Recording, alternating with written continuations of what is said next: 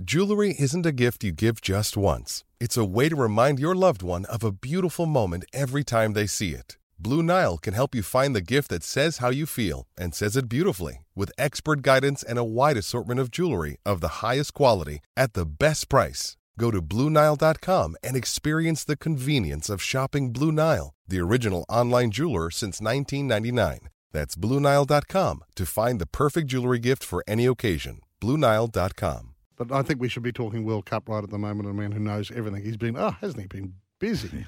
hasn't he been busy? Trusted by 9 million crypto customers worldwide. Kraken, that's K R A K E N dot com, are our sponsors of this segment. Adam Peacock, a very good morning to you. Morning, Paddy. Morning, Heels. How are we? Yeah, very well, thanks, mate. Have you just finished the Senegal England game? I've just finished a massive curry and about three beers at uh, the curry house in Doha. You can find a beer here. So we watched we watched the game here uh, tonight. Last night was a bit hectic, so um, we've, we've I went to France. Uh, who did they play? Poland, Poland. earlier tonight, and then um, came up here and, and uh, had a nice meal. So it was a it was a very nice evening as opposed to yesterday's. Uh, yeah, a- atmospheric um, kind of Yeah. conditions against Argentina. Well, let's get the heavy stuff out of the way so far. You've answered one question. So you actually can find a beer in a bit of peace over there somewhere. How do I know a Queenslander was going to point the, point the gun in that direction? no, um, yeah, you can, you can. Like the, it's it's a place where um, they don't. It, it's not outward. It's it's a Islamic country, but Yeah. that they do have Westerners who live there, and, they've got an appetite, you know, to, to live like Westerners. But you just got to do it a little off Broadway. You can't walk down the street with a beer. You can't walk down the street blind drunk. Um, Yeah. You've got to be respectful and all of that. And wherever you do go, you've got to go through security, maybe show your passport, and then get into a joint like where we're in. But completely comfortable, completely safe, and um, yeah, a little. Ex- the, the beers are a little more expensive. They're, they're like twenty bucks a, a, a pint rather than you know your, your 10, 12 that you might get charged at various places. But um, yeah, after after what we've been through, I'm more than happy to pay fifty bucks a pint at the moment. Yeah, take yeah, take that. Uh, the city of Doha, it, it's sort of got 1.3 million people in it, but does it feel bigger than that, or is it just a, you know, the size of the Gold Coast, for example? Yeah, Hills. it's- It's a bit like um, there's many. It's a bit like Australia, but it, it, like Doha is Qatar basically. It's one city. There's a couple of little other places, but there's three million people in in Qatar. Look, the, the vast majority live in Doha, and there's there's, you, there's a big class differential, massive class differential. You've got your royals and your your princes and your emir and all that that, that just live in ridiculously sized houses. You've got your 300,000 Qatari nationals who can uh, get a passport and they're regarded as citizens. And then you've got the rest, the expats, the people who either, you know, you've got Aussies, Americans, you've got a, an air base of 10,000, you've got Aussies living here um, in the energy sector, and then you've got like about almost 2 million expat workers, a lot of whom are from South Asia. So yeah, every time he'll you love it here actually. Every time you get in an Uber, you go, "Oh, where are you from? Oh, Bangladesh, Pakistan, India, Sri Lanka. Oh, you like cricket? Oh, yes, Ricky Ponting, Ricky Ponting. Yeah, right I love Ricky Ponting. But um, it's, it's like that, and and they're the migrant workers. They're the people who are you know service workers, Uber drivers. Lovely people, but just trying to fill their pockets to send money back home, and Yeah. it's been fascinating in terms of finding out what the joint's like. We haven't heard of the heat. Is it hot outside? And how has the air conditioned stadiums worked? Yeah, um, so it's nearly winter, but you, you're Yeah. still walking around in like 30 degree heat. You, you're walking around on an average summer's day near the coast in Queensland. Put Yeah, it that way. It's, okay. um, Okay. it, it's a bit humid, it's a bit warm, but at night time it cools off a bit. But yeah, you, you do notice when you get into the stadiums, you've got um, you've got some air conditioning hit you hitting you in the back of the head because we're up in the media tribune Yep. and um, yeah, it's uh, it's it's yeah, it's different. It's, you, you don't expect to walk into an air conditioned stadium, and um, yeah, that's what we've got over here. So five minutes into this chat, we might mention the mighty Socceroos, eh? Yes, let's go. Yeah, uh, They were great, I can't weren't quite they, believe mate? what I witnessed 24 hours ago. Oh, I don't know how that happened. I don't know how they were able to, like a bunch of blokes, uh, uh, a guy who plays for St Mirren in Scotland was charging around a football park yesterday trying to handle the greatest player that's ever lived, Yeah. arguably, in Leo Messi. That and Keanu Baccus playing against uh, Leo uh, Lionel Messi, who was great last night. Um, you, you saw his greatness, but still we found a way to stay in the contest and then at the end nearly nick something. And, and make it into extra time and make it maybe into penalties and make it something that the Argentines didn't want. It's just amazing. That atmosphere as well. You had a crowd of 40,000, 38,000 Argentines going absolutely nuts from an hour before kickoff. It was just ex- an extraordinary Australian sporting performance. One, of the best I've seen. Yeah, the coach, the Scaloni, liked us. He said we were sharper than them, and they we played a way that Hmm. made it very difficult for them. Yeah, we're, we're uncomfortable to play against.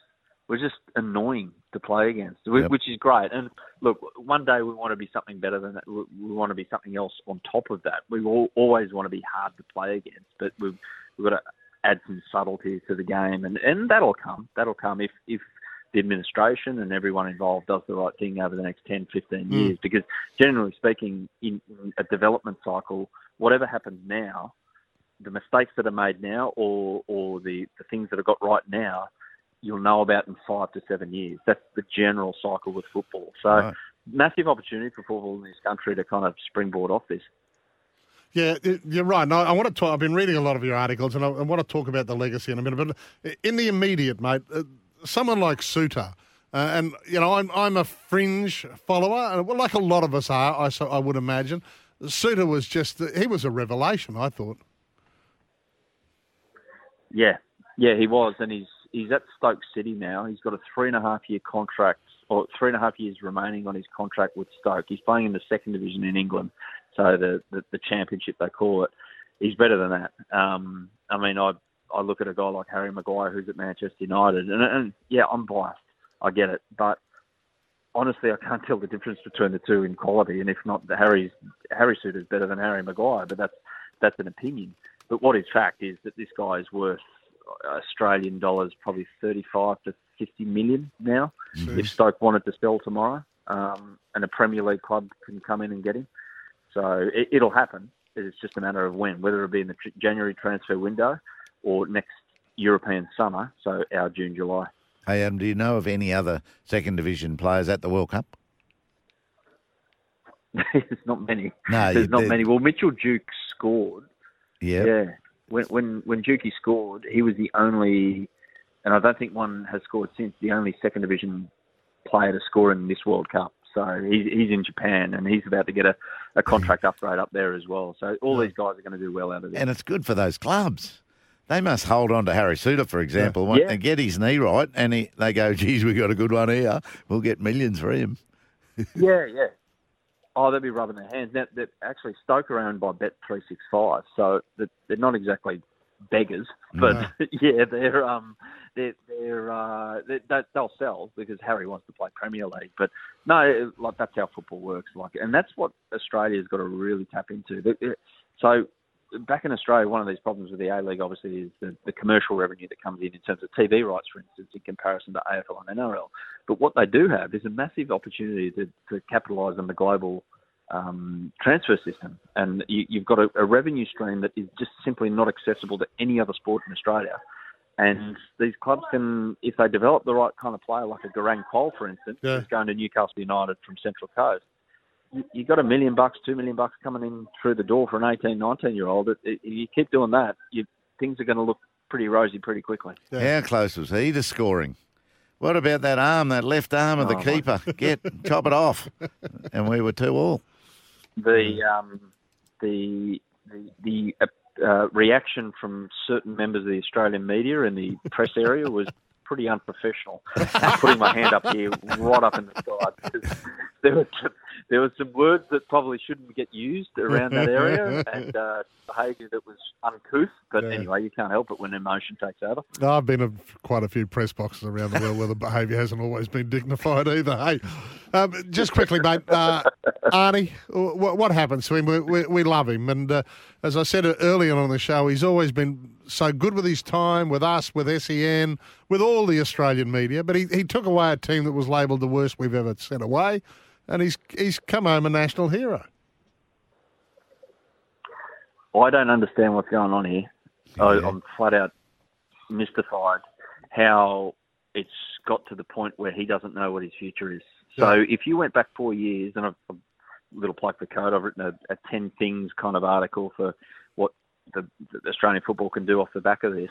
The, the number one was that Graham Arnold. So if you went back four years and said uh, Graham Arnold's going to qualify a team for the Olympics, a men's football team for the Olympics for the first time since 2008, and win a game against Argentina, and at the 2022 World Cup he'll get out of the group and push Argentina all the way. I can't see how that is below the benchmark No. expected in 2018 when he took the job. So I don't know what's going on at the moment, but it's weird, and it, it sorts itself out in the next couple of weeks. But there's a lot to come on that story. Yeah. And oh, gee, we, we all hope he stays or goes on to a great club, that he gets a club job overseas or something if that's what he wants. But the next campaign to, for a World Cup is going to be the easiest he feels forever compared to that one they've just been through. My goodness, what a tough four years. Yeah, so you- you're going from 32 this time, and with a pandemic, and with lockdown, Yeah. and with hotel quarantine, and all of that chucked in, and then you go into hopefully, fingers crossed that no one eats another pangolin or whatever it was, and the world stays open, and 48 teams qualifying for a World Cup, so a lot easier to qualify on paper through Asia. Nothing's a given. But yeah, um, there, there's, I keep on coming back to it. There's a massive opportunity for Australian football here with the Women's World Cup to be hosted. Yeah. Uh, the, the A League can springboard off the back of A League players scoring in a World Cup against some of the best teams in the world.